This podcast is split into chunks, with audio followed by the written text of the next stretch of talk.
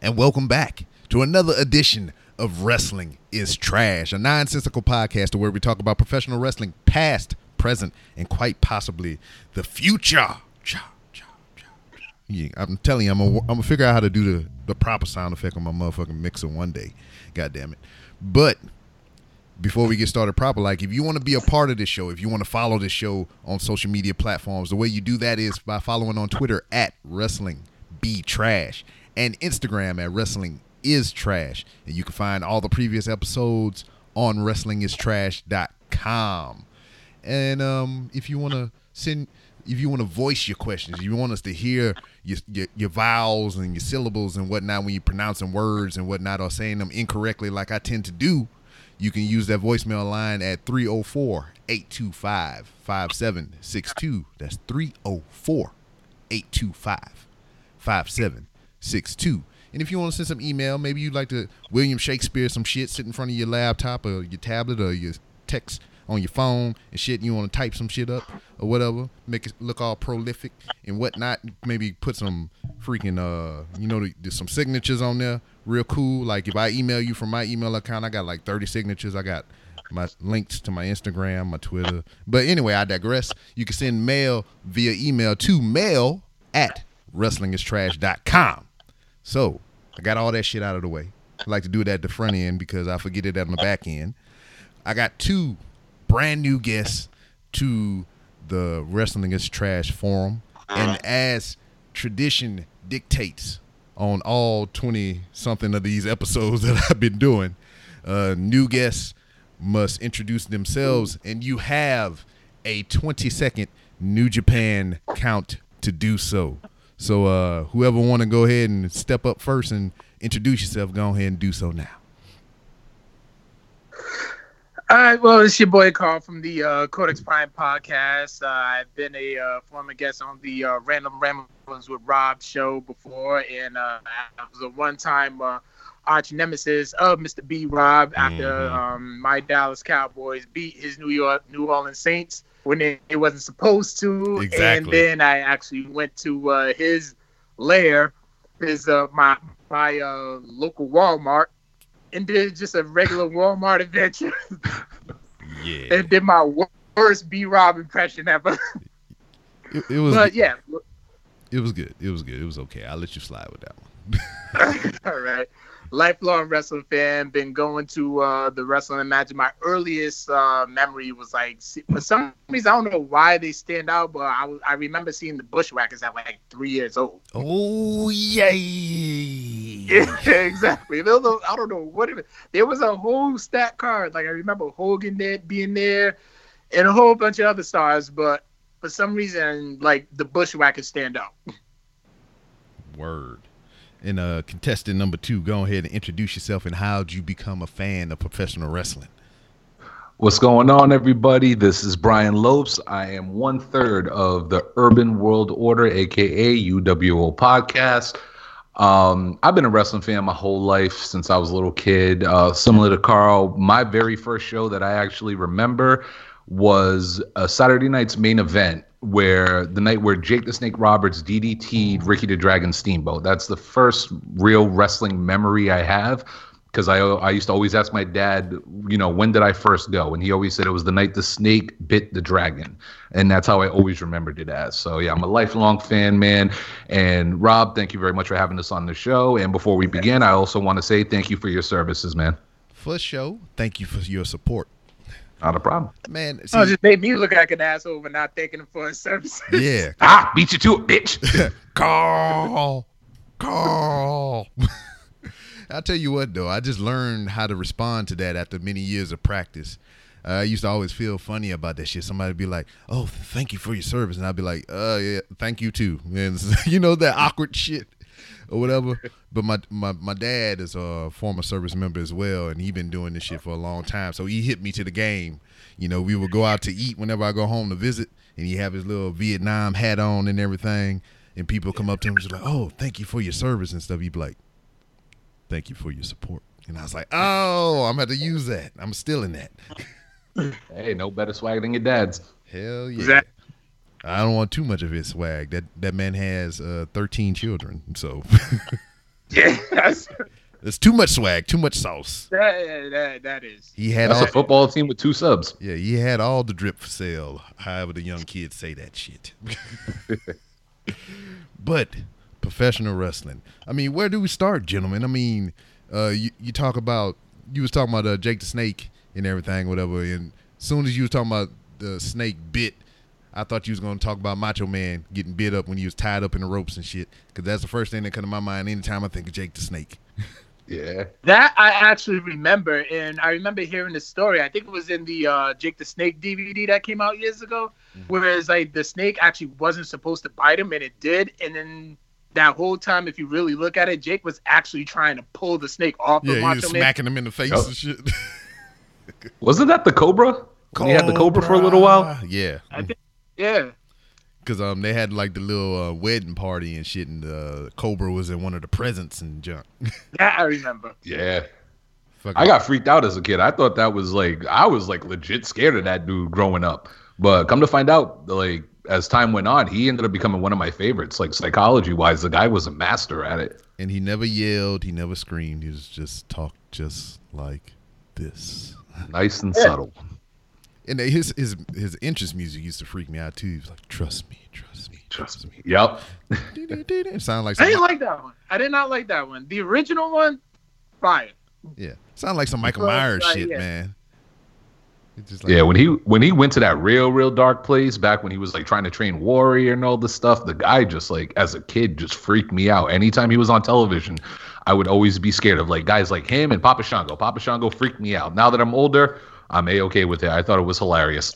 Yeah. Yeah, me too. Yeah, I lost my shit when freaking when he made Ultimate Warrior throw up. I'm still trying to figure out how they did that to this day. Yeah. All, all the shit that, where he was looking in the mirror and the fucking tar start coming down out of his hairline and shit or whatever. That I remember, yeah. yeah. I think he did that twice. I think he did another time with uh, Gene Okerlund, too. He was, like, mid-interview, and when he actually came out wearing a jacket for some awkward reason, and all of a sudden that black tar just started pouring out of his head and dripping on his hands and freaking out and stuff. Back in those days, man, wrestling was actually, like, as a kid, I would feel, like, scared and have more of an emotional uh, attachment to it. Yeah.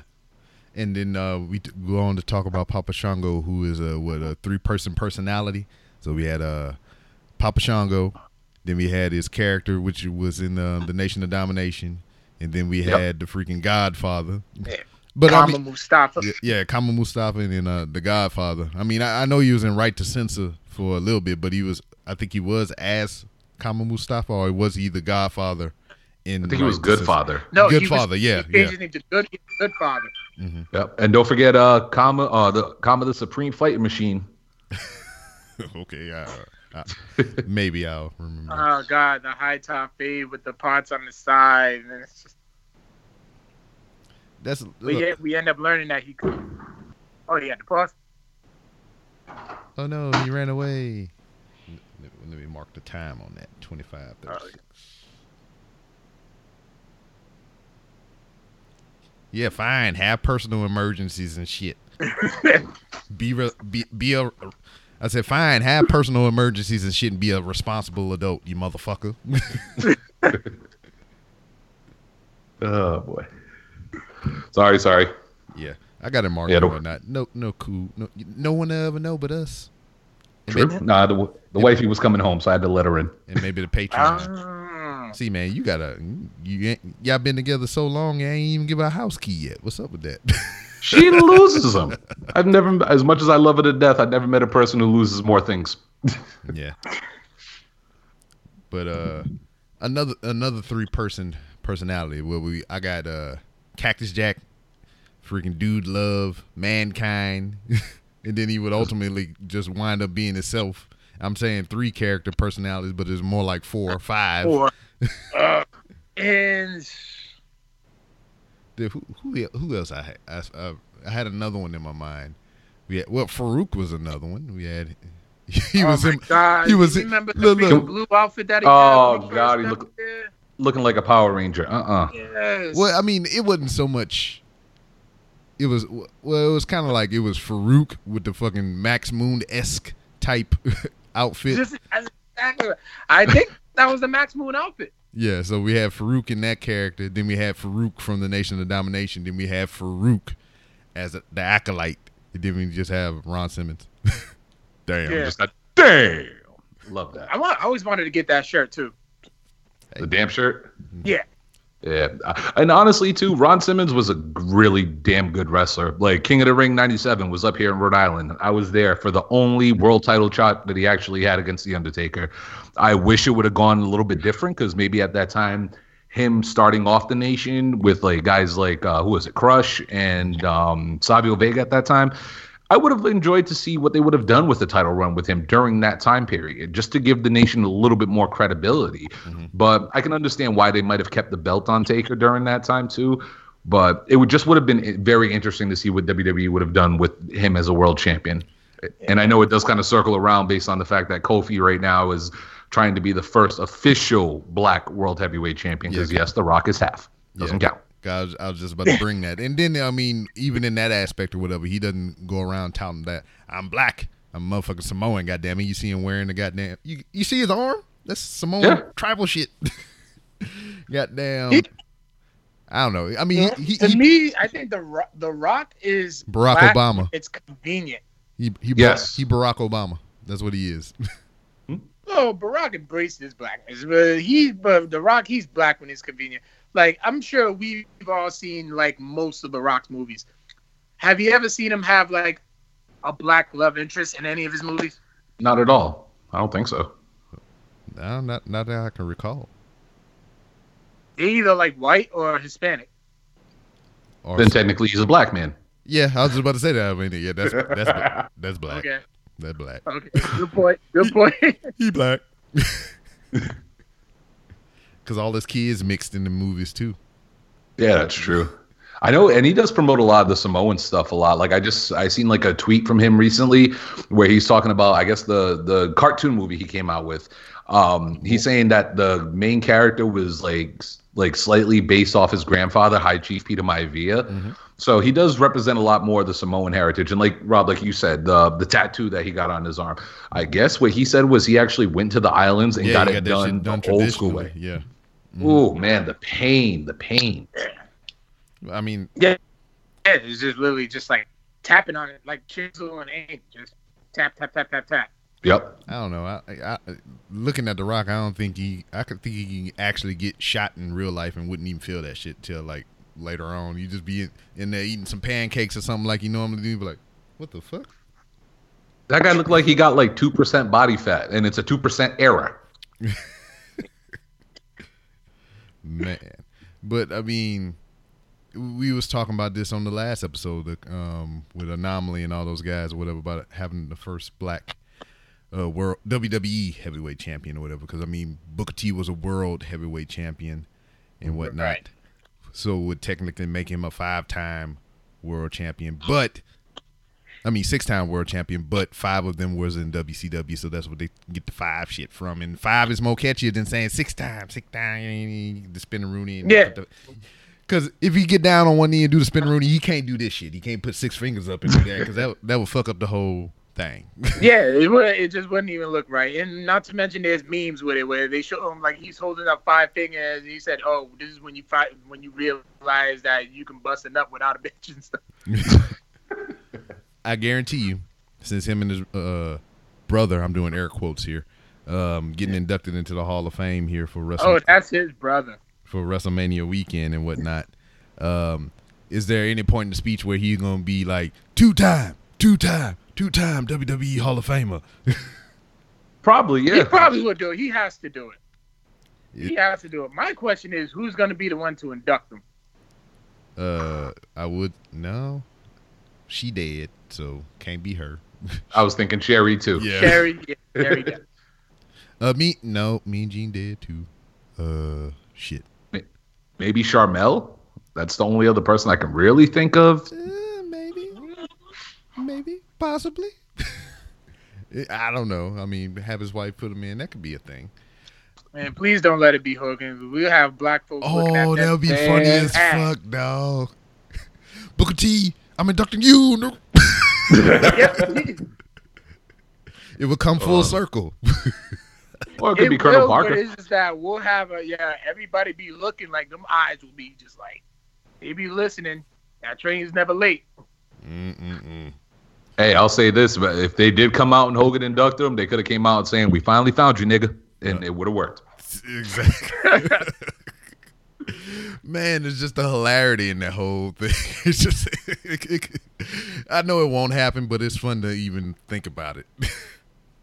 Hey, sometimes with W W E stuff, you have to entertain yourself because some of the things that we see on Mondays are not as entertaining. Yeah. Yeah. Uh, so, I mean, in, in more discussion of uh, black W W E world champion, um, what, what do you think the percentage is on Kofi taking it home? At this point, he's gotta. You gotta. He, it's literally like, and um, Brian said this on his show last week. It's Daniel Bryan all over again. Mm-hmm. S- similar, yes. Like the mm-hmm. fans want it that bad. Mm-hmm. And then this is also another uh, thing I want to ask you as well. I, I've already asked other people about it on the last episode, but do you think this would have been Mustafa Ali if he hadn't got injured when he got injured? Yes, one hundred ten percent. It was his story. Unfortunately, I asked, like I told my boy uh, Kyle, the best ability in any sport is availability. If you're not available, unfortunately, somebody's got to come up and take your spot. And luckily for Kofi, he was ready. And he was a guy that, you know, has always been a great hand, who's always been a guy Vince can rely on. You know, put him in a, you know, no offense to the New Day, as much as I enjoy their stuff, mm-hmm. to me, and in the back of my head, it's always been this. They're basically a minstrel show.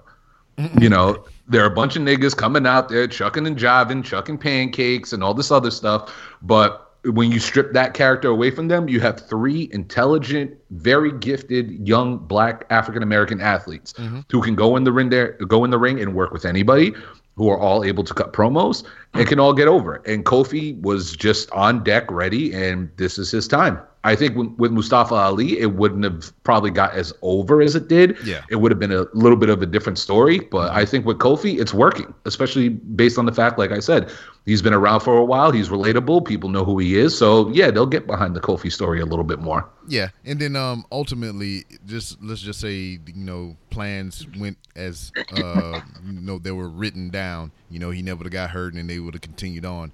Um, there is no doubt in my mind that, you know, even if he got the WrestleMania opportunity for the um, World Heavyweight title, that he wouldn't have won. But at least with Kofi in this situation, I have some kind of, like, hope that he will win. Or, I mean, we can kind of point to it as like, hey, man, look at the arc. This, is ha- this has to happen. So, you know, but, like, if it was Mustafa Ali, I don't think I would feel the same way. Right. I honestly still, still think Mustafa Ali should be in two oh five Live. Like, I always predicted, like, last year when Ced took, when Ced had the WrestleMania moment, that next year it should have been Mustafa Ali. Like, he's been the heart of two oh five Live since his inauguration. That, like, he should at least have a Cruiserweight title run before being called up to the main roster. Mm-hmm. And I agree with that. Yeah, and it was just, like, sudden. You know, he was just there for, like, a, you know, one-off appearance, and then the motherfucker just stayed. Yeah, it was like it was just like a random, like, I don't know if we want to say a call up, but it was just like a random call up to put him onto the show. I remember when the, the tweet came out the day that he was coming up and he was fighting Brian, everybody was hyped. We're like, oh shit, this yeah. is actually going to be a pretty good match. And he just stuck around. He never left. And like I said, unfortunately for him, his biggest detriment, especially with all these new faces coming up to W W E, is if you're not ready, whether it's like promo-wise, in-ring-wise, or physically, it, you're going to be pushed back in the card. And especially for a guy, a new guy who's coming in and who's about to get this big push, it sucks that, you know, unfortunately the guy got injured. And I agree with Carl. I think he honestly should have been on two oh five Live maybe for another year and have that WrestleMania moment of him actually winning the Cruiserweight title. Yeah, I mean, and I, I kind of agree with that too, but it's like um, they need to put some more... Uh, some more flavoring down there in the uh, the two oh five ranks and whatnot. I mean, they had Leo, they added Leo Rush and a couple of others or whatnot, but a lot of those characters from two oh five Live are winding up on the main roster, like Mustafa Ali and freaking goddamn young boy Leo Rush, and um, you know, Buddy Murphy is doing all right. You know, I, oh, I believe I, I disagree.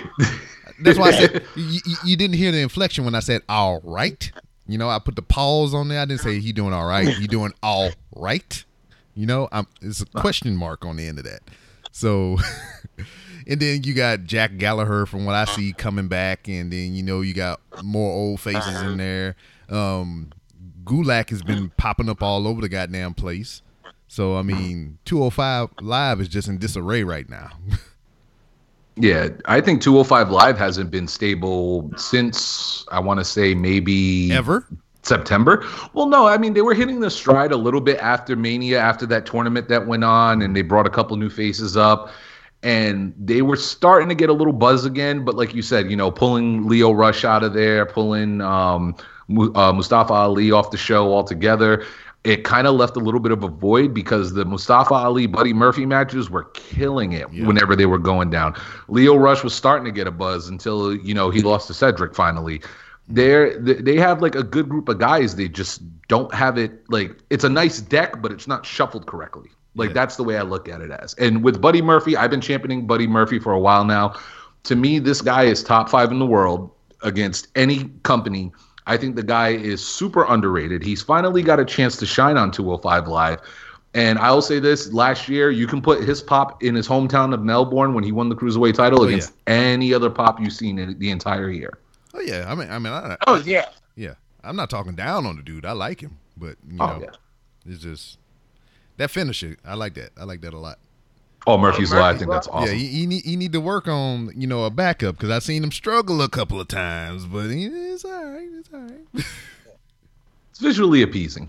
Mm-hmm. Yeah, it's not as convoluted as the um, freaking bitter end that Pete Dunne does or whatever, but. It looks like it's such a hard move to pull off, and when he hits it, it looks beautiful. Yeah, it's like, ah, pump handle, flip you in the air, turn you around, flatliner. I was like, what the yeah.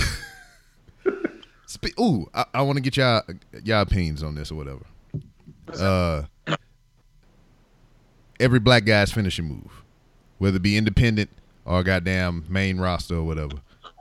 They all oh, got say, that one, say that one more time. Every, every, every black guy's finishing move. What is it? Every black guy's finishing move? The flatliner, or some variation of it. It's funny you say that, because, yeah, I'm starting to run through my head. Shelton. Yeah. Shelton Benjamin. R-Truth. Yep, Bobby R-Truth. Lashley. Goddamn, for a time, uh, motherfucking, what's his name? It's just a whole bunch of black dudes that had, they all do the complete shot, the fucking flatliner, or some variation of the goddamn move. Why is that? Why why black people adopting that move? It's easy to do. Yeah, that's what I can think of, because like I never even thought about it until you brought it up. No, yeah. it's so it's so ingrained in my brain that black people do this move. When I make my creator characters on two K, I, I put my I put that the skill set somewhere. I mean, Big E got like a semi-drop, but mm-hmm. Xavier Woods, I don't even know what his finishing move was. Was it like Eat Defeat or something like that? Yeah, he was Does do- he have a finisher? Yeah, he was yeah. doing the Eat Defeat. Yeah. Which was popular, popular blah, blah, blah, blah, was made famous by Gail Kim to me. You know, that was the first person yeah. I ever seen do it. And I was just like, I see a guy do it. I was like, ah, you doing a girl move. Yeah, I know M E D M does it now. Enzo was doing it for a while, but then again, it's Enzo. Yeah. yeah. And then you talk about the trajectory of two oh five Live. I think it all started and ended with Enzo. Because he got there, and it was pretty hot for a second, and then that shit happened, and it was like... The Enzo thing no, is I don't weird. think it picked up. Once Enzo left, because then that's when they brought in Drake Maverick, and then that's when they had the tournament, and the matches were fire. Yeah, it's kind of like um, the deal now with W W E as a whole. I mean, it's like, hey, we're doing the same thing with the same people that we got now. Oh shit, A E W. Hey y'all, let's do something new. Let's do some new shit over here real quick, because we got this shit over here that's going on, so we need to do this shit over here better. Yep. Yeah, no, they're not like kicking people out. They're not kicking people out for wearing A E W shirts. Mm-hmm. Yeah, not anymore. That thing went viral when people started like bugging out about it. And then you, you know what I, I like about the A E W thing that's going on right now? It it just like it cuts out a lot of dead weight from W W E at the same time, and it gives more people opportunities. Because we seen a rash of motherfuckers just asking for their release, and I, I believe that's the best decision they could have ever made. Because they, I don't know, it's, it's a double-edged thing or whatever, because, like, you have this thing that you love to do that you get paid for, but you don't get to do that thing that you love that you get paid for, you know? I yeah, one hundred percent understand. Yeah, because they constantly sign people just so they can have them, just so they can have their names, and then it's like, okay, they don't have anything creatively for them, so they just kind of get lost in the shuffle. Yeah, they just signed Robbie E. They just signed D J Z today. Yeah. Goddamn, so it's going to be Mustafa Ali versus D J Z in the battle of the um, glowing vest and shit. They're going to have a glowing vest on the pole match. They can keep the lights low like they did with Sin Cara. Oh, yeah, they can just wear all their light-up gear and have a match with the lights out in the arena. Then Chris Jericho runs in. Oh, shit. We, we could have everybody with their light-up shit. That. We can have everybody with their light-up shit. We can we can get old-school uh, Fergal Devitt with his rock and roller jacket. The real rock and roller. Oh, man. No, I I agree. I actually enjoy this A E W thing. I know, um, especially in our Wrestling Fantasy Warfare group, I get I was getting credited as being like the quote unquote hater, and I was like championing A E W for a while. And I do agree with you that it is an outlet for other wrestlers. Like, to me, Impact screwed up the day they turned down the deal from Spike T V. The moment that deal did not go through, you could have had a a, a television network backing you with millions of dollars that would have paid for most salaries, would have gave you more promotion, more airtime. And, you know, wrestlers had a chance to go there. But as we see, Impact took a different route. And unfortunately, Dixie Carter screwed them. So with these boys, you got a guy in Cody Rhodes who has gone, who's worked for W W E, has the inside view on W W E, has the knowledge of one of the greatest wrestling minds ever in his father, Dusty Rhodes. Mm-hmm. And, you know, the guy, like, is smart enough to know what works, what doesn't work. He went out after he left W W E, created a buzz for himself, got with the right guys on the independents. And, you know, they're showing up at house shows for, like, independent companies, and they're keeping this buzz going. And you got backing of a multi-billionaire who is going to fund you guys, who's going to give you guys the money you need to go out and get whatever wrestlers you choose. And it's going to give a lot of these young guys who are struggling on the independents a break. You know, if you create a buzz about yourself, you know, you never know, you can end up on T V. Like uh, a guy like Sammy Guevara. Most people don't know who Sammy Guevara is. The guy's a YouTube star. The guy's over there in Mexico in triple A is, I think, their middleweight champion right now. And, you know, he's going to start getting some buzz. You got that guy, uh, Sonny Kiss, the, the yeah. I, I don't want to say a gay guy, but, you know, he comes off as a gay character. You got the transgender girl. You got um, guys like M J F, Joey Janela, people that are like are getting a buzz that most people never get a chance to see but are hearing about. And A E W is going to be that platform to put those guys on national television, which is great. As a, and I know Carl always laughs when I say this, as a wrestler, we as wrestling fans, we enjoy seeing new things out there. And to me, this A E W thing is going to be a huge uh, game changer in pro wrestling. You know, it is because A E W. Well, first of all, this dates back to All In. Mm-hmm. Kenny Omega said it best when he said that with the success of All In, it just proves that fans, that we as wrestling fans, I'm channeling Brian, we need an alternative to W W E. Because since two thousand one, that's all we had. Like, we had Impact, well, T N A, Impact, didn't quite live up to the power. We have Ring of Honor, but, like, Ring of Honor is usually for the smart, you know, for the smarts. But, like, now we have something that may just make it mainstream. It can be like the next generation uh, W C W. Hopefully it'll be ran better. Yeah. But it's like, yeah, it's a fr- it's a fresh alternative. And they're signing the right talent. They're actually taking chances with some of their signees. Because we know, we know good and hell well, Vince would have never signed somebody like Sonny Kiss. He would never have signed Nyla Rose. Or but freaking, A E W went ahead and did it. Yeah, or like people like Jungle Boy and all that other stuff. Exactly. Jimmy Havoc. Yeah. And then, you know, I, I say this all the time on this show, or whatever, when, when it comes to the topic of A E W. I mean, it it all really started with being the elite, the fucking YouTube yeah. show. Because anybody that's involved or has been involved is pretty much up under this A E W umbrella for the most part. You know, and it's just like they took a YouTube series, pretty much a, a wrestling road diary, and turn it into storylines that they would use on independent bookings and storylines they would use in New Japan. And then they kind of folded it in to make All In. And now they got a whole fucking company surrounded by being the elite, a YouTube series. Smart marketing. Yeah. You got millions of people who have, or billions of people who have access to YouTube. You have hundreds of thousands to millions of fans who like pro wrestling. You got people who followed the Young Bucks. You know, they came up with an idea, a concept, and said, screw it. Let's make our own storylines. Let's have our own fun. Let's do things the way that we want to do it. And it worked. It worked to the point where they sold ten thousand seats in what, like under thirty minutes, and then sold another twelve to fifteen thousand seats, or as Matt Jackson says on the show, twenty thousand seats in what, thirteen, fourteen minutes? And pre- yeah, and in pre-sales alone, they said there were forty thousand people sitting in the freaking the queue for these last set of tickets, and that was just pre-sale. So these guys are smart. They're they're doing really good business. And fun fact, the first official being the elite, the first city they show, Providence, Rhode Island. Just throwing that out there. Mm-hmm. Really? Yes, sir. For sure. Now, um, I may need to look that up. Go back in time. I'm telling you, it's there. So, I mean, we, we was talking about um, people asking for releases and whatnot. We we got um, word that uh, Carl Anderson and uh, Luke Gallows, they rejected the a contract uh, W W E tossed their way.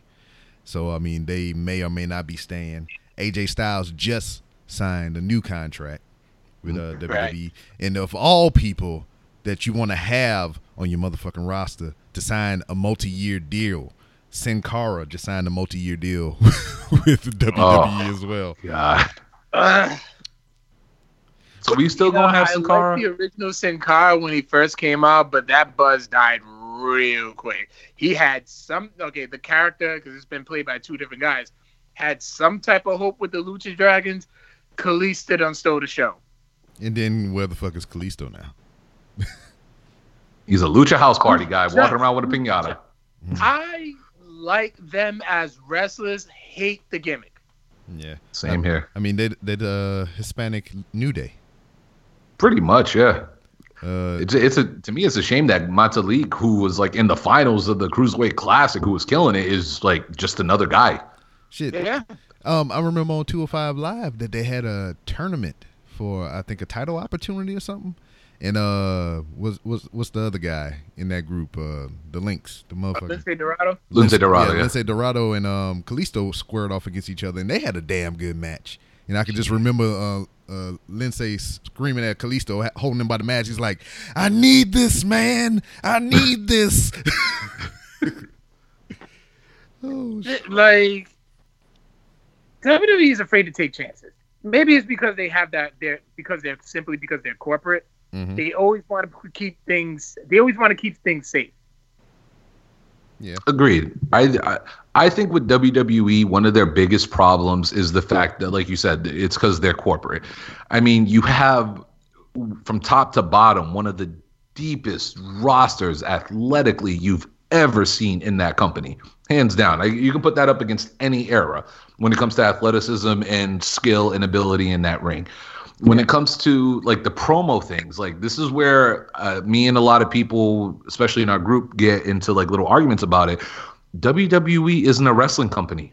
Mm-hmm. They're a marketing company. They're yeah. a t-shirt company. Vince McMahon yeah. said it himself. We're here to make movies. You know what I mean? Like they're they're focused more on the storytelling than they are in the in ring. But yeah. most wrestling fans, we're more excited about what happens in that ring. I always say from bell to bell is what I care about. Everything else is just filling time. You're killing time, you know, having Braun Strowman destroy a car or, you know what I'm saying, have him grab a piece of chocolate cake or have these girls going off on Twitter. Tell me what happens the moment that bell rings to the moment that bell rings at the very end of the match. Mm-hmm. Put on something good there. And but they're more focused on everything else. Like the people, even I think Bruce Pritchard even said it on his show, W W E is a three-hour T-shirt commercial. Uh, and then people uh, bashing A E W talking about they are a T-shirt company because they ain't got nothing going on right now.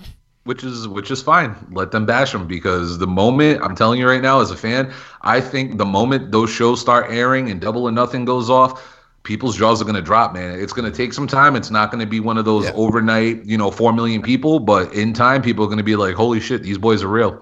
Yeah, I mean, yeah, it, oh my God, dude, have you seen those um, Oriental Wrestling Entertainment guys? Yeah, I yeah. saw them when they were still in Dragon Gate when they came and wrestled on one of the supercards for Ring of Honor. Those dudes are amazing. Yeah, like now I, I watched a couple of the episodes on YouTube because you can find all their shows on YouTube. They got mm-hmm. their own channel and everything. But w- what I can best describe that style of wrestling is like um, you ever see those uh, martial arts demos where the mothers yep. be damn. Yeah, where they be flipping over each Shout- other and kicking wood boards and all kind of shit, and just had to, you know, it's just, it. That's what it reminds me of, man. Yeah, it's literally you're like watching Shaolin monks in a wrestling ring. Yeah, yeah. It's like the dude. I remember, um, dude was surrounded by three people, and he just did some damn Jason Statham transporter type shit on their ass. He's like, he kicked the one motherfucker back, kicked the other motherfucker, spun around, hit the other motherfucker, bounced off the ropes, did a Hurricane Rana, and he just like, uh. what is this? Somebody choreographed the shit out of this, but it looked good as hell. Exactly. Yeah. I mean, people, I love that fact too. Like, I mean, like you just said, choreographed, right? Mm-hmm. People always say, oh, it looks super choreographed. Yeah, pro wrestling is choreographed. There are, you know, there's guys who can go in the ring and call it, but you're calling a choreographed spot. Mm-hmm. Yeah. You know what I mean? So, it, you, damn right, it's choreographed, but you know something? It looks really good. Mm-hmm. You make it look believable. Uh, Mister Lopez, you, you spoke about a couple of valid points earlier about uh, promo work and everything. And I believe uh-huh. at this time it would be a good time for me to cash in and uh, see some of your uh, promo skills at work. Uh, for those of you who may be listening to the podcast right now, we have a thing called the promo in the bank. At any given time during the uh, proper recording, uh, we can cash in on each other with a predetermined topic of our choosing that another person that we choose has to riff on for sixty seconds. So this person doesn't have to necessarily necessarily believe what he's saying. He's just been tasked and obligated to do a sixty second promo on whatever it is I picked. So got my clock queued up. You know what the topic is? Yes, sir. It is why Ring of Honor would last longer than W W E and A E W. All right. And your clock starts now. Ladies and gentlemen, first and foremost, my name is Brian Lopes. I am one third of the Urban World Order podcast, the best wrestling podcast on the internet right now because my mediator, Kyle Chapman, says so. I am here today to explain to you why Ring of Honor wrestling will last a lot longer. Because trust and believe me, when you don't got corporate ties in your pockets, when you don't got somebody telling you what moves you can and can't do, when you don't have so many fans that are fickle about the things you portray on television, the racism towards black people as never being world champion, company started off by a bunch of indie guys who do flips and flops and all this other crap, death matches. You go back to what is pure. You go back to what is the best science in the world, and that is the science of professional wrestling. Ring of Honor for years has given you stars such as Samoa Joe, C M Punk, Austin Aries, Tyler Black, Claudio Castagnoli, Chris Hero, Time. Larry Sweeney. Time. Oh, I can I can go longer. I know, but it's too late. See, and that that was a sticking point whenever we was we came up with the concept of the promo in the bank or whatnot. Because I believe when we first started, we had uh, I think it was either twenty or thirty second promos. And obviously, I mean, you didn't get wound up wound up until like forty seconds in or something, and then you started hitting the wickets and whatnot. So that's kind of why we bumped it up to a minute. Wow. I could have been here for five. Give oh, me, I know. Give me five minutes on Monday. Yeah. But it's just like. That was good. Yeah. Thank you. Yes. Very, very well spoken. Very articulate. Thank you. I appreciate that. But uh, speak, you, you went off on the tangent of R O H and everything. Um, I'm not a normal watcher. Like, I mean, I catch what I can here and there or whatever. But, um, man. What's up with that P C O dude or whatever the fuck his name is? Love him. You know who that is, Rob. Do you know who that is? Who, who that is? Tell me. It is Jean Paul, oh, excuse me, Jean-Pierre Lafitte from W W E, or excuse me, W W F, was one half of the Mountie, uh, the oh. Quebecers, I Damn. believe. Was it the Quebecers or one of the Mounties? And he's also the guy who Who's stole Quebec- Bret the Quebecers? Quebecers? Yeah, he's also the guy who stole Bret Hart's jacket and had a feud with him and wore the eye patch. Oh, no, man. That's really him? Yeah. Fuck, man. I watched I watched a documentary on him a little while ago on YouTube. Um, pretty much Vince wasn't a fan of him. He hated the lazy eye. He was a bigger guy who could move. And at that time, you know, Vince was going towards that whole new generation thing, but he wasn't a fan because he was too strong to be a shorter, like a smaller guy, and he was too big to wrestle with the quick, shorter dudes. So they really had nothing for him. They ended up letting him go. The guy, like, retired for a couple of years and just found this resurgence doing, like, local indie shows in Canada and started creating a buzz about himself. And the guy just came up with this weird Frankenstein character oh, that people shit. love. I'm looking at the old pictures of this motherfucker right now. It's like, I do remember that dude. That was him. Oh, fuck, man. This, this, damn. What I've seen of this guy, first of all, somebody was cutting a promo with him present, and they stapled um, a letter or a note to his tongue, which highly disturbed me. Secondly, I seen him in the same match get dropped on his head from the apron to the ground. Uh, so that disturbed me a little bit as well. Uh, I believe, uh, oh, yep, there's the video right there. Motherfucker is getting uh, his nose ring pulled out of his nose with some pliers. Oh, oh. Oh yeah, those are his like his little training vignettes, yeah. or in his monster lab. Or oh yeah, something. yeah, the nails. Oh, oh no, that's horrible. And dude's like in his fifties too, still going. Yeah, that's yeah. Right. He's I think he's fifty, fifty-one Yeah, I'm I'm a have to put some notes in that for the show thing. P C O is a crazy motherfucker. Pretty much. Yeah, and, and then, he um, is also now one half of the Ring of Honor World Tag Team Champions. That is, that he is. Uh, who's the six-man tag over there now? I believe it's. I think they've. I think Bill and Enterprise has got almost all those belts now. I'm down. I with think it. yeah. I think somebody posted up um posted up a picture of that in Wrestling Fantasy Warfare, which yeah. I urge all you guys to join too. I'm one of the uh, admins of the group. Mm-hmm. Plugs, plugs. Put yourself over. Yeah, plugs, plugs. Um, what's what's a, what's another dude? Um, Jordan Grace, uh, soon to be husband. The, the Grisham. Me? Oh, I'm sorry. Yeah, Grisham. I hate him. You hate him? Yeah. Tell me why.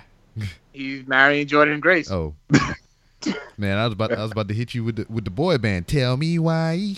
But it's like I feel kind of bad too because Jordan Grace is surprisingly like younger than I thought she was. Yes. Um, I seen her in two thousand fourteen on Fort Leonard Wood Army Base in the middle school. I mean, not the middle school, the elementary school gym. And that was the first time I ever saw her. She was like eighteen wrestling. Wow. And I was just like, that girl going to be famous. And then. I, yes, and then I didn't realize because I didn't I didn't see her until until All In last year. Mm-hmm. I'm like, yo, oh, my God, who was that? I'm like, oh, Jordan Grace, found her on Instagram. Started found her liking every picture, and then like once she got signed to Impact, and she ended up getting a Wikipedia page. And once I found out how old she was, I'm like, yeah, this ain't good at all. What's wrong with me? Yeah, I just like I had to see all the female uh, combatants that we talk about on the show. I follow them on the Instagram for the for Wrestling Is Trash, and yeah. It's just like I go on there and I post stuff or whatever, and I see all these different women that I follow, and I'm just like. God damn it.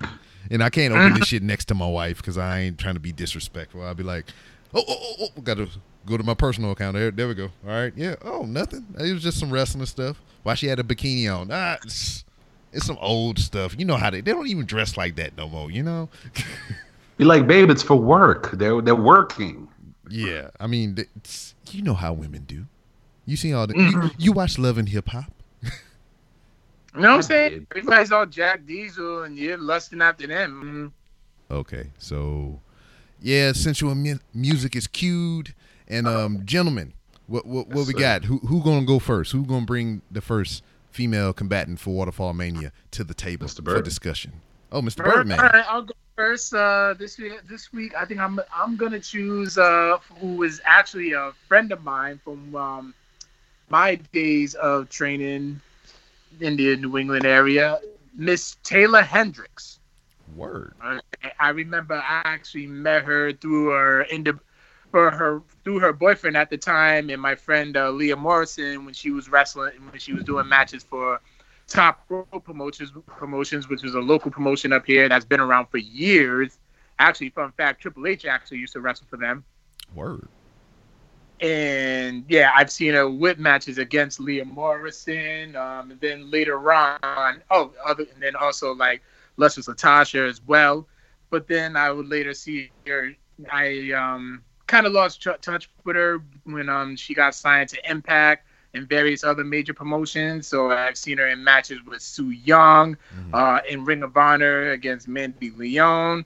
And um, she actually had some W W E experience as well. Mm-hmm. Uh, being on two separate occasions, she was uh, Adam Rose's Rosebud. Yeah. Yeah, and she did have a failed um, try uh, tryout at the Performance Center back in twenty fifteen. But skilled in the ring, also like she's bad. Yeah.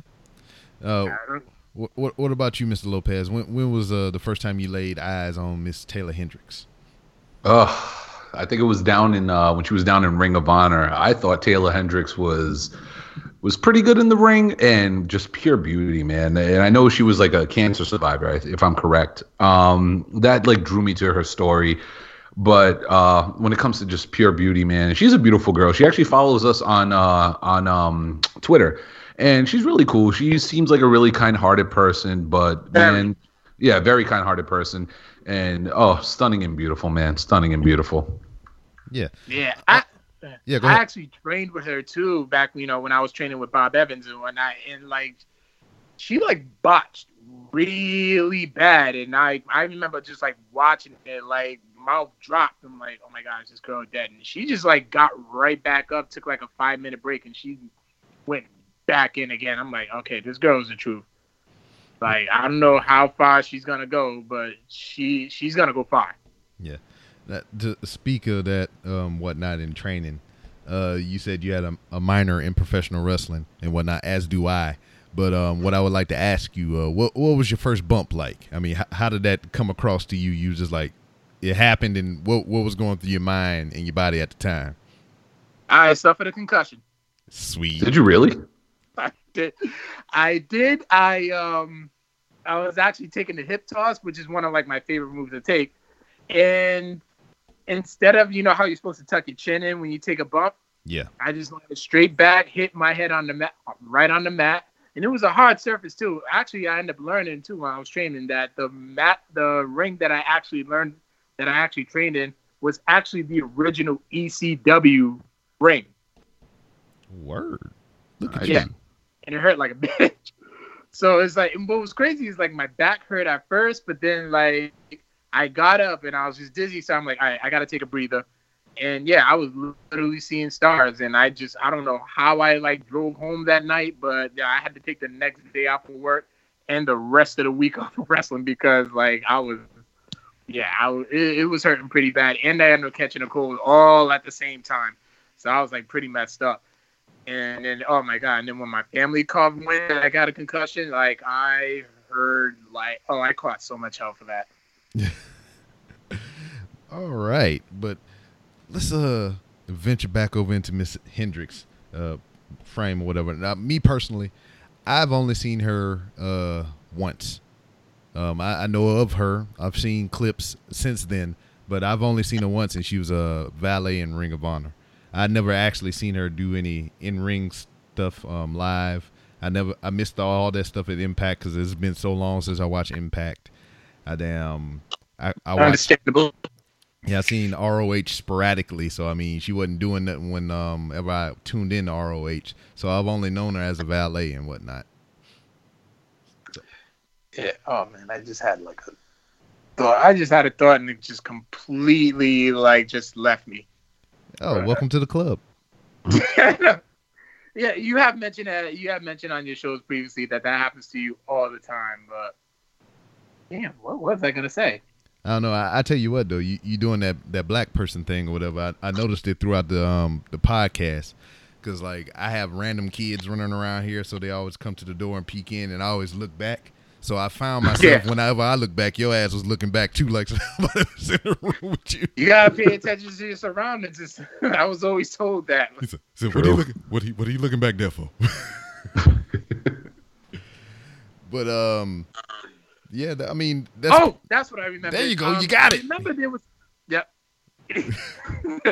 But I remember she actually got into, like, there was, like, some controversy going on with her and Jay. There was, like, some type of beef going on with her and Jay Lethal. Oh, yeah. I don't know if you remember hearing about this, Brian.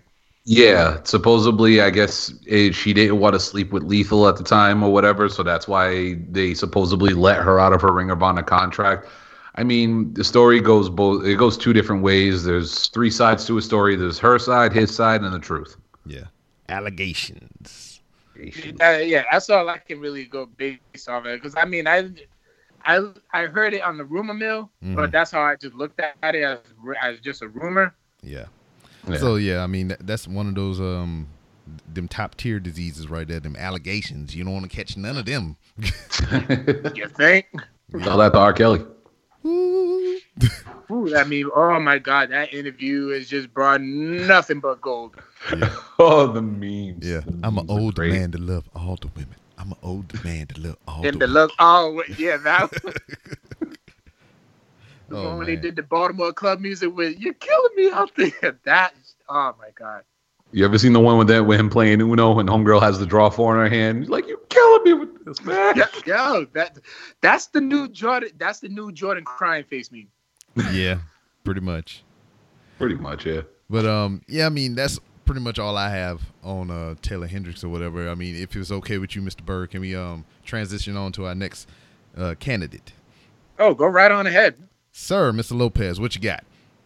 All right. Well, for me being a diehard wrestling fan, I'm not going to go with a female that I think is an amazing wrestler, uh, an amazing talent in the ring. I'm just going on pure beauty. And in a land full of blondes, I'm going with a brunette. Ladies and gentlemen, my pick is going to be Miss Dawn Marie. I am an E C W fan at heart. And when it comes to back in the late nineties with scantily clad women, there was nobody touching Miss Dawn Marie. She wore the shortest of skirts, the shortest of tops. She was always cold from what I can see. Yeah. Um, she she just did it for me, man. And then her and the future Hall of Famer, quote unquote Hall of Famer, Tori Wilson, having that moment in that hotel room, boy. Woo, Jurgen sold a lot of stock that day. Yeah. Just saying. And which episode of SmackDown was this? I don't know, but I'll Google it and tag you in it later. Please do. And that son of a bitch, Al Wilson, married her. Son of a. But no, overall, man, Tori don't Wilson. Don't speak ill will of the dead, sir. He's alive. He's he, still alive. Well, he dead to him. Yeah. But no, man, uh, Dawn Marie, I'm sorry. When it came to hot women, and the majority of your list has already been taken for the people that I would have picked, a la Liv Morgan. Shout out to her. Um, yeah, I'm going to have to go with Miss Dawn Marie. Whew. Yeah. Um, I vaguely remember. I mean, I know she was a, a nice looking young lady at the time. She might still be looking nice to this day. I don't know. Haven't looked her up. But, um... yeah, I don't remember too much other than her getting her ass whipped here and there. But, you know, that was about it for me. And I'm jealous of the person whooping that ass. Ah, she, did go to- she did go topless on an episode of SmackDown, though. She did. But we never got to see it. That's the problem. No, I think only the people in the arena got to see it. Yes. And then that was another thing, too. I mean, you talk about um, uh. purposeful or accidental nudity, man. Miss Jackie was my thing, dog. I mean, uh, every time she wrestled, titty pop out. Oh, uh, what was it? Uh, insurrection, insurrection in the U K yeah, when uh, yeah, Sable yanked the shirt off her. Yeah, now that was just like I, that was almost like a Janet Jackson moment or whatever. We don't know if that was intentional or on no, that it was inten- intentional. It was actually intentional. I was listening to the um Bruce Pritchard spoke about it and. Because they were in London, and London has, like, different rules when it comes to, like, nudity on T V and pay-per-views and stuff. So, remember, that was the Attitude Era, so they said, hey, let's go for it. And Vince and Bruce Pritchard did his, his Vince impression, and he said, do you know what we want? Chocolate titties. And he was actually okay with it. Chocolate titties. I will never forget renting that video from Hollywood Video. I seen it there one day. I was like, all right, cool, I'll watch it. Just watching it, you know, Sable and her have their little match, blah, blah, blah. Next thing you know, I see her beating up the ref. She's on his shoulders, and then wham, just like, damn, look at them titties, like Dave Chappelle. That's what I felt like. I was like, holy shit. Yeah, I was not it, expecting to see that. Yeah, then it wasn't Rhode like. Rhode Island's own Timmy White, actually. Yep. Yeah. Then it wasn't like no damn oh, snap, cover up. It was like, oh, no, what's going on? I don't know what to do with my hands. Oh, no, she was like, she was flailing away. We had some, we had a couple of seconds, but as a thirteen-year-old boy, that was all you needed. Yeah, that's all you mm-hmm. needed is a couple seconds. A pause button, and that's all you needed.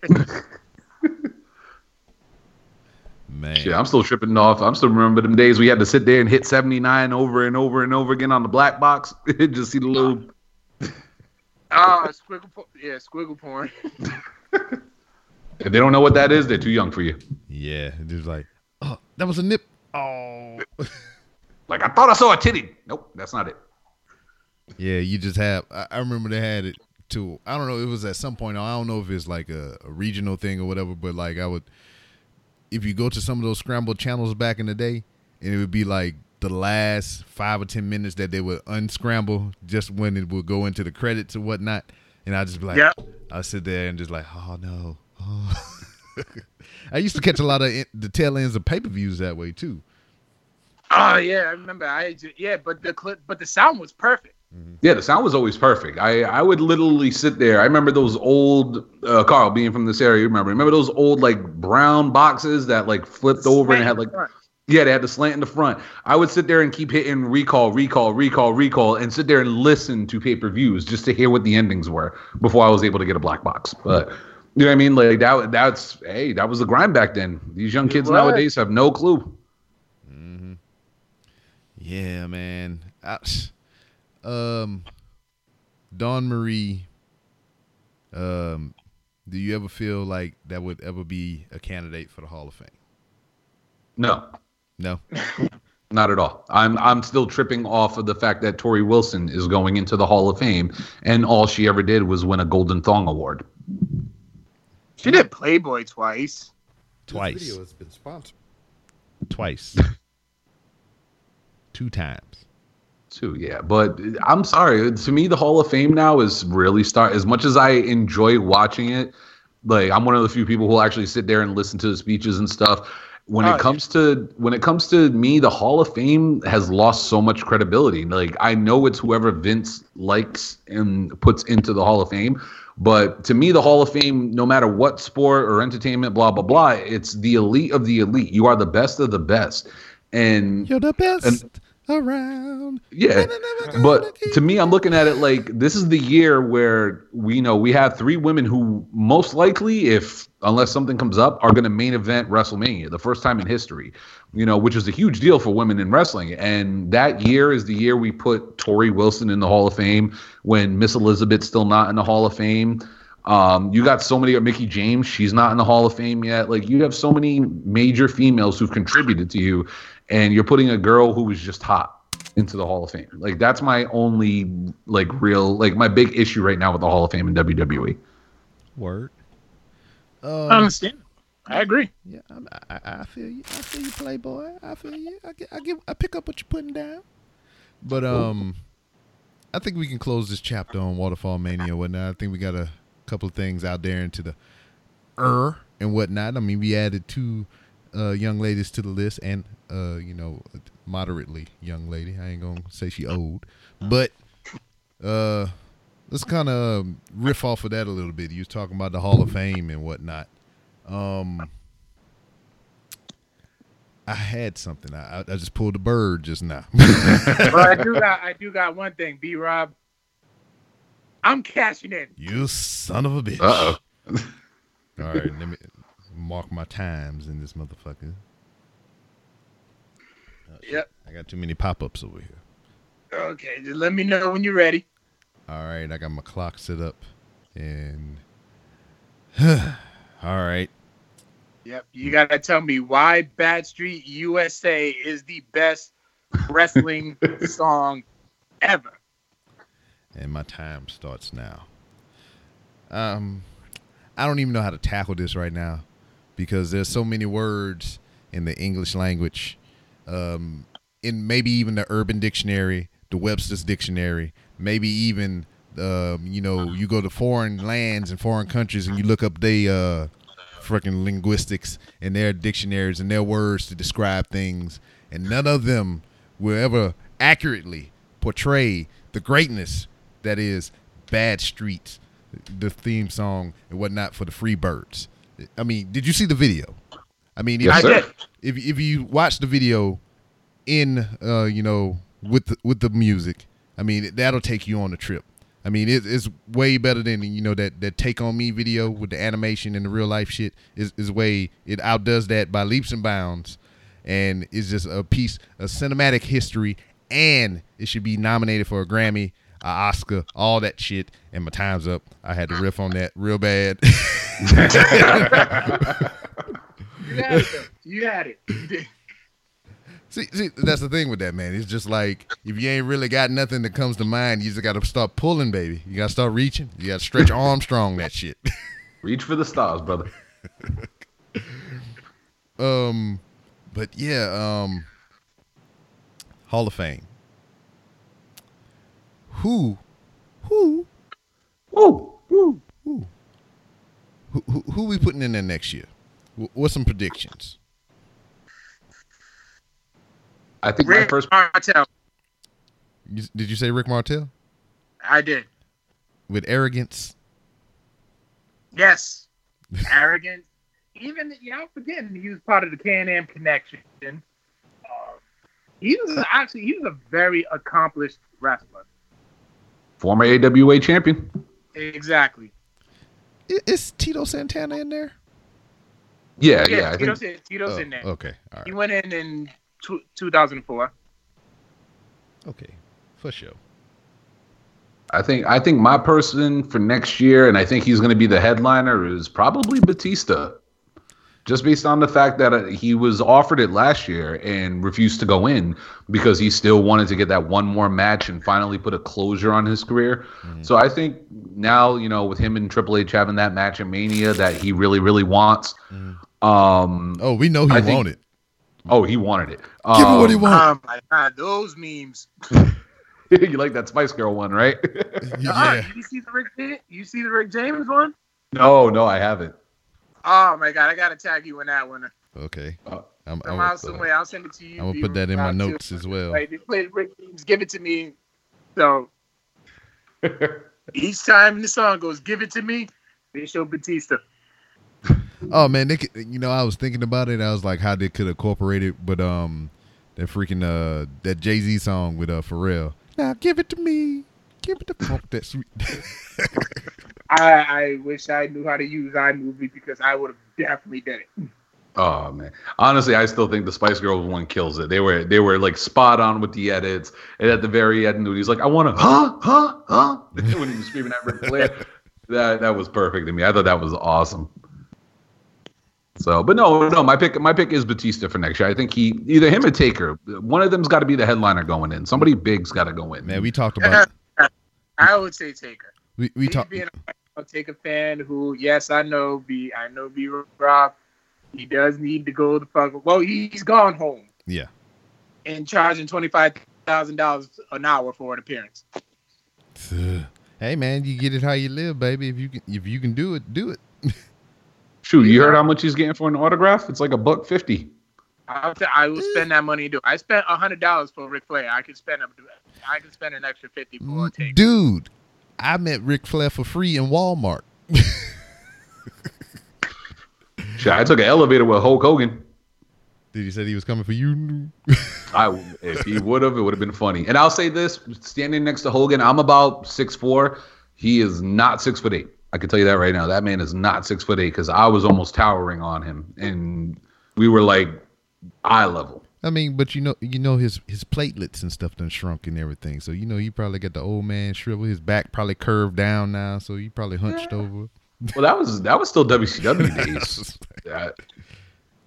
But yeah, I I don't know, man. Uh, we we got into a discussion in another episode to where we talking about um.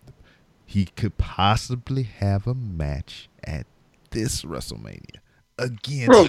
Demon Finn Balor.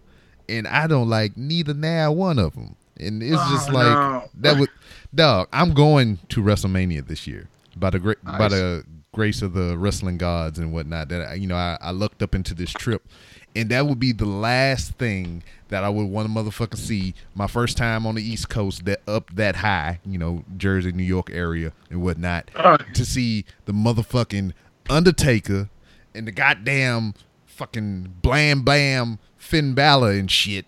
I would, oh Lord. Lord, my I would. Well, rumor has it that the Demon's coming to WrestleMania. Yeah, which and, and he should, because it's been he been what on the main roster what three years and was only there for two of them active because he got injured. Yep. Yeah. And we've only really seen the Demon on main roster twice. I think it was him and A J, and then him and Corbin. Rollins. No, Corbin. Corbin. Was it Corbin? Yeah. Oh wow, yeah. Yeah. So, yeah, maybe like three times. I really haven't seen the Demon that much, but do people even know what the Demon is anymore? Do they even care? Like the casual W W E fans. You I, know just, what I mean, like they. I mean, I just want to like see. To think so. I just want to see the entrance. Just as much. Oh, yeah. Just as bad as I want to see Aleister Black's WrestleMania entrance. I just like, I believe that's going to be some hot shit. The motherfucker rise up from out of the stage and shit. I was like, oh, what the fuck? They got to do some Undertaker type stuff with that guy. And they could. He could be the next big thing, you know, since Bray, they done dropped the ball with Bray Wyatt. Oh, he's coming back for redemption, allegedly, according to his Instagram, as he's taking pictures with JoJo, that motherfucker. That's but, um, motherfucker. but, but, um, uh, I, I also actually heard that Undertaker is supposed to, supposedly going to show up to interrupt Elias. Again. That's fine. Something like that, I'll be cool with it. I'm fine. I don't want to see him. I don't want to see him in a match. Yeah, please yeah. don't. Please don't. I would. Oh, you would hear on. me screaming into my motherfucking phone again, like I did last year at motherfucking uh down in New Orleans. I was just in that bitch, like, go the fuck home. Which that's cowboy, man. Now. Yeah. But um, hey man, I, I think we should just go ahead and get into the main event uh, since we got all this this fire and vigor in our fucking bloodstream and whatnot. Uh, we got the go the fuck home segment to close out the show. So, but I mean, before we go to fuck home, I think I'm gonna cash in my money and uh, my promo in the bank. I'm uh, Mister Bird here. Oh, the bird is the word. Bird is the bird. All right, you got sixty seconds on the clock, and you will be cutting a promo on why the smart marks are now the majority instead of the minority. Your time starts now. Boom. Wait. Boom. Ladies and gentlemen, it's Carl for one half of the Codex Prime podcast, and I am here to tell you why the smart marks are the, major- the majority of wrestling fans today these days. It's just simple. The, the internet has educated us more and more and more on the wrestling business, the inside and outs, the, the dirt sheets and all that. And when it's gone, when you got something as big as the internet and social media, it has created more smart marks, and as more smart, and the population is just growing and growing and growing. It's going to become a plague. A good plague, maybe, maybe so, maybe no, but it is growing. We are becoming the me- majority of wrestling fans. Everybody knows the insides of, of what's going on. Everybody is learning how, how to take bumps. Everybody who people who can't even physically know how to take bumps know how to physically take bumps, know how to um, take bumps. And I'm just rambling yeah, on. The time is up. Stutter. Time is up. But, okay. Good shit, sir. Yeah.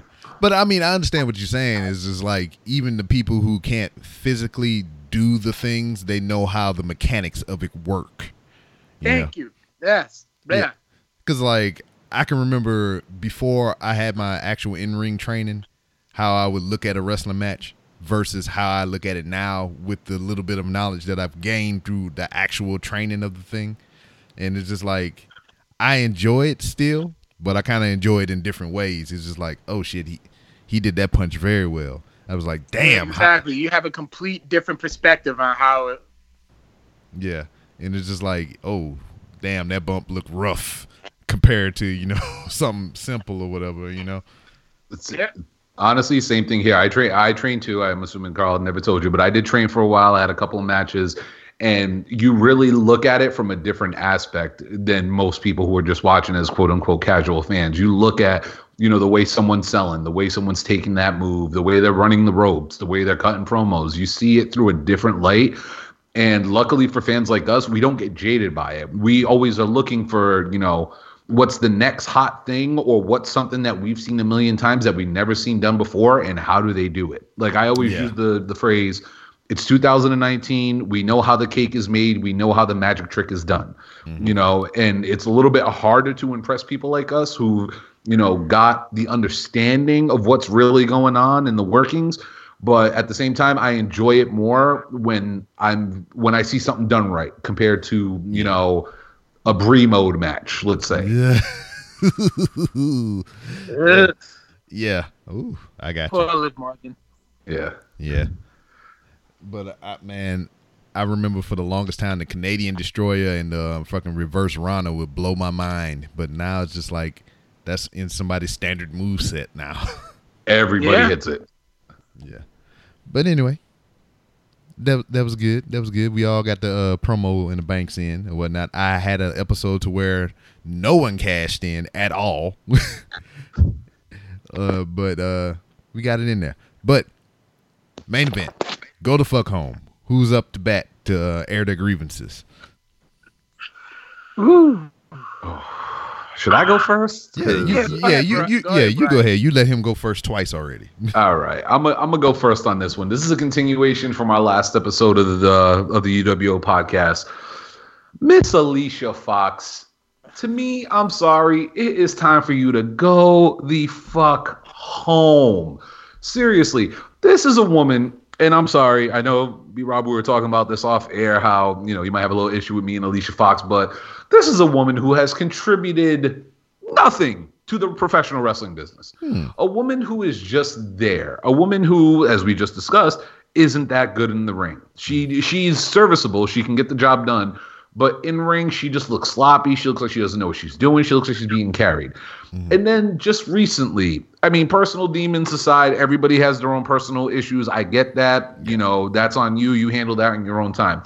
But when you're a public figure working for a public company and you're fucking up the way she is, and you show up to a job in which the other person you are working with, their life is in your hands and you're controlling their body, and you show up to work drunk, and then you cause one of the wrestling legends in Arn Anderson his job because he's covering up for you based on what's being told. You don't deserve a place in that business. I would be damned if I was a wrestler and the guy I'm working with shows up either drunk or coked up or high or any of that stuff. I'm not trusting that person with my life, let alone the ability to show up on a regular basis and be in a coherent state of mind to want to work with that person. I'm sorry. A person like Alicia Fox, to me, who does nothing at all, shouldn't she, she should be counting her lucky stars that the girl still has a job working for W W E. When we're looking out here in the, the rest of the wrestling world, hell, you can look on N X T's roster. You got Io Shirai, Kairi Singh, Bianca Belair. You have Lacey Evans just walking around waving at people. You know what I'm saying? You got all of these women who want a shot and an opportunity at a position that you're holding that you look like you don't even deserve. Outside of W W E, Jordynne Grace, you got um, Taya Valkyrie, Britt Baker, um, well, Tessa Blanchard. You got all of these amazing females that are out there in this world that you guys can go after and hire at a, at some point. And you're keeping this, you know, no, with all due respect, a lush on your fucking roster. And I'm sorry, if I was Ronda Rousey or Charlotte or Becky, Sasha, Bayley, any of those people, I would not want to be anywhere near this woman in the ring when I know you're showing up to work like that. I don't give a damn if it's a house show. I don't give a damn if you're on Main Event. That type of shit does not need to be anywhere near a professional wrestling ring. If you're not able to handle those responsibilities with the placement that you have, you do not belong there. So I'm sorry, Alicia Fox, to me, you can go the fuck home. Wow, wow. Uh, that was good. Yeah, I mean, I, I agree. Um, the only thing that I was saying, alluding to earlier, when I was like, "Oh, I might have an issue with this," the only thing is, I have the, a, a small spot in my heart for Alicia Fox because when I was in the military, you know, she was a part of that crew that came to visit us in Iraq. So I mean, that's oh. so that I was just like, "Oh, Alicia Fox, you all right? I, I give you a pass." You know, I mean, you, you're harmless or whatever, but you know. In light of the alcoholism things or whatnot, you shouldn't really be hanging around so much or whatever. You should just be, you know, trying to recoup, uh, figure out your next move. Hopefully it's your best move and whatnot. And I do agree. I think out of all the divas on the active roster, I mean, her and Mickie James has the most tenure there, correct? Yeah. And, uh, yeah, Natalya, I think, too. Yeah, and Natalya, yeah. But, um, yeah, it's, it's it's about that time to go. I mean, ah, it's, it's it's about that time to go. I mean, like, no, don't get me wrong. It's nothing personal. I wish the best for anybody who's a professional wrestler. At the same time, you're a liability now. You're coming off as a liability. And like I said, you also just cost one of the greats their job because he's covering up for your ass. Like, it's not like he was covering up for a guy like Seth or a Roman or a Dean or a Braun. No, he's covering up for Alicia Fox. Like, I'm sorry. If I was Arn, I mean, I understand he's respectful and all that stuff, and he has no ill will towards W W E.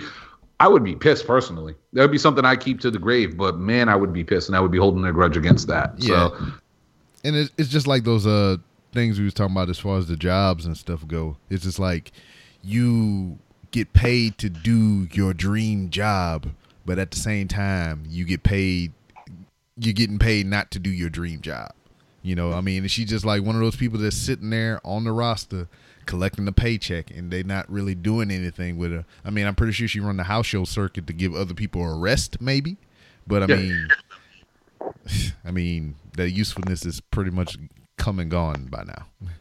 Yeah, and I much, think yeah. it was a house show that it happened too. Yeah. Yeah. So, eh, it be what it be. Uh, we got that off the table. Now, Mister Bird, what you got for you go the fuck home? Oh my God. Enzo Amore, aka Enzio, whatever you want to call him. How you doing? Dude, go the fuck home. Like you I'm still I'm still laughing at the whole situation where he invaded the Staples Center on you know for Survivor Series just to plug in his shtick and then get kicked out. Banned from all W W E events, banned from the Staples Center, only to promote a concert that he did after after Raw the following night, and only but ten people showed up. Yeah, I heard about that. And eight of them was the people who worked there. Damn. I researched the venue, and that venue has been around for like years and have had a history of great performers, and you want to put your stink on it. You know what I mean? You, then you're also having a diss record to Liv Morgan. That sounds like a Baby I Miss You record called Live thirty for thirty. Like, if you wasn't even subliminal about it. And then, oh my God, the it, the shoe interview that just recently came out. Now, I've only saw bits and pieces of it, but I mean, my partner Victor Moyo said it best that like Enzo has the charisma of a genital wart. Like he tried so hard. Like there was a fam- famous viral video that went out where Simon Gotch like buried him. Yeah, and it's like he tried to you know explain like the whole injury that he had when he crashed into the ropes, and he tried to say, "Oh, I never did it with Gotch, but I did it with English very well. But I did it with Gotch." I'm like, Gotch is just as professional as Aiden English, and you messed up on your own. So you can't even take responsibilities for your own actions, and you're still trying to make yourself relevant when, like, completely the W W E has moved on from you. And you're an awful, you're an awful rapper. You only have one line that's even memorable, and it was when he just yells out "consensual penis." penis. Yeah, it's become a meme in our group. Yes. It. it oh yeah. I would. I oh, would yeah, love to definitely cons- mean that. I would love and to serve so, some consensual penis after this episode. Yeah.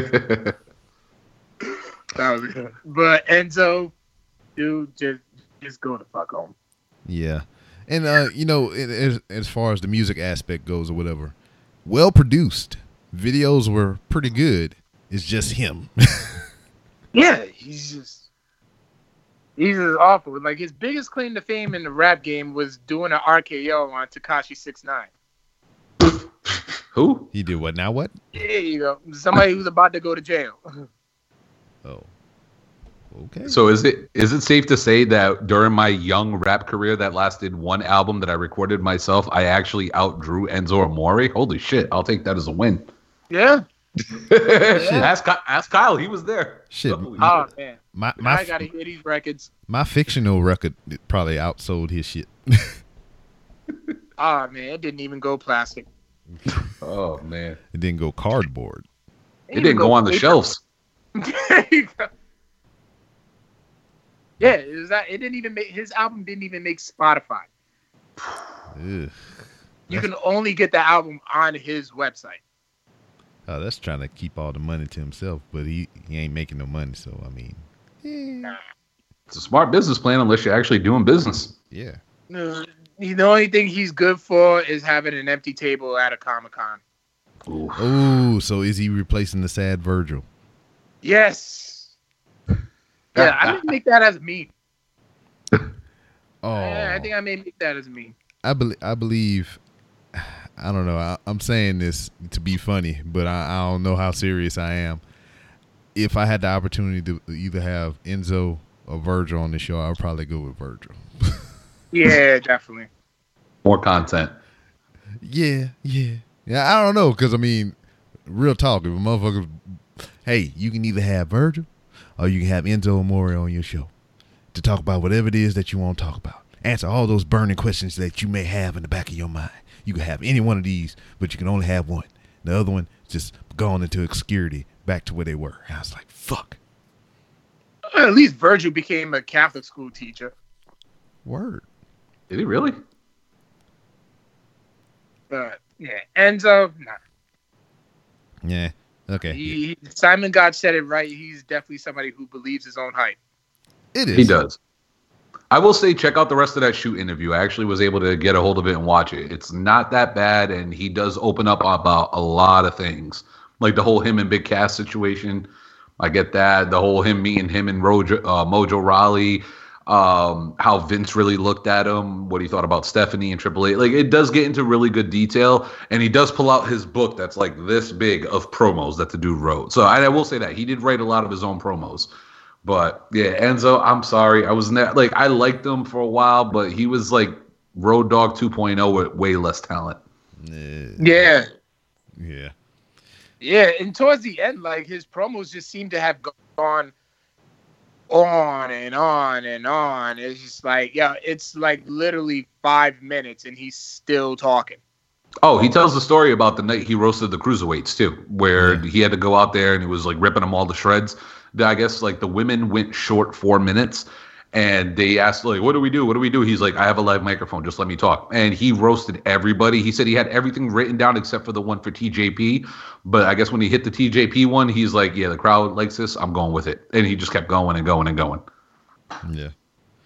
Well, it's unfortunately we can't keep going and going and going. Had to, we're going to have to go ahead and wind this down and wrap it up real quick. But before we go, gentlemen, uh, let everybody know where they can find you both on social media. Plug your respective podcasts, assistances, and whatnot, and uh, we can go ahead and ride out of here. All right. Well, um, you can find me on the Codex Prime podcast. It's available everywhere on SoundCloud, iTunes, uh, Google Play, Google Podcasts as well. You can find us on Instagram too, uh, um, at Codex Prime Podcast. And you can find me at Mister Bird ten twenty-seven as well on Ba-bow. all social media platforms. Alrighty. Uh, for me, I am, like I said, one third of the U W O podcast. You can find us on most streaming sites, uh, including Anchor, which gave us a lot of hell. Um, we are on Spotify, iTunes, Google Podcast. Uh, we also have a Facebook page now, which we are trying to urge more people to go check out. It is U W O Podcast on Facebook. Uh, as of now, we stream every Wednesday night live there. Time will be determined based on when my homies uh, Kyle Chapman and Eddie Ortiz show up. Uh, it's usually around ten o'clock Eastern time, uh, but if it's a special occasion, we'll show up a little bit earlier. Uh, Twitter, uh, U W O four oh one, Instagram, uh, same thing. And, yeah, just hit us up, man. We enjoy and come join our chats. That's the best way we could put it. Join our chats. Have fun. Word. Yeah, and also the Codex Prime podcast episodes are on YouTube Live as well. We usually go around uh, – we usually go on live at uh, eight o'clock Eastern Standard Time on um, – YouTube Live as well. All you gotta do is just go onto YouTube and search Codex Prime Podcast, and you can find us then there and join the conversation as well. Well, hell, I'm live too, uh, pre-recorded on random rob cast dot com. But uh, yeah, man, I appreciate y'all for chiming in and uh, getting this done finally. And um, yeah, we're going to get on out of here. Remember, you can follow Wrestling Is Trash on Instagram at Wrestling Is Trash. You can also follow on Twitter at Wrestling B Trash. You can find all these awesome episodes on wrestling is trash dot com.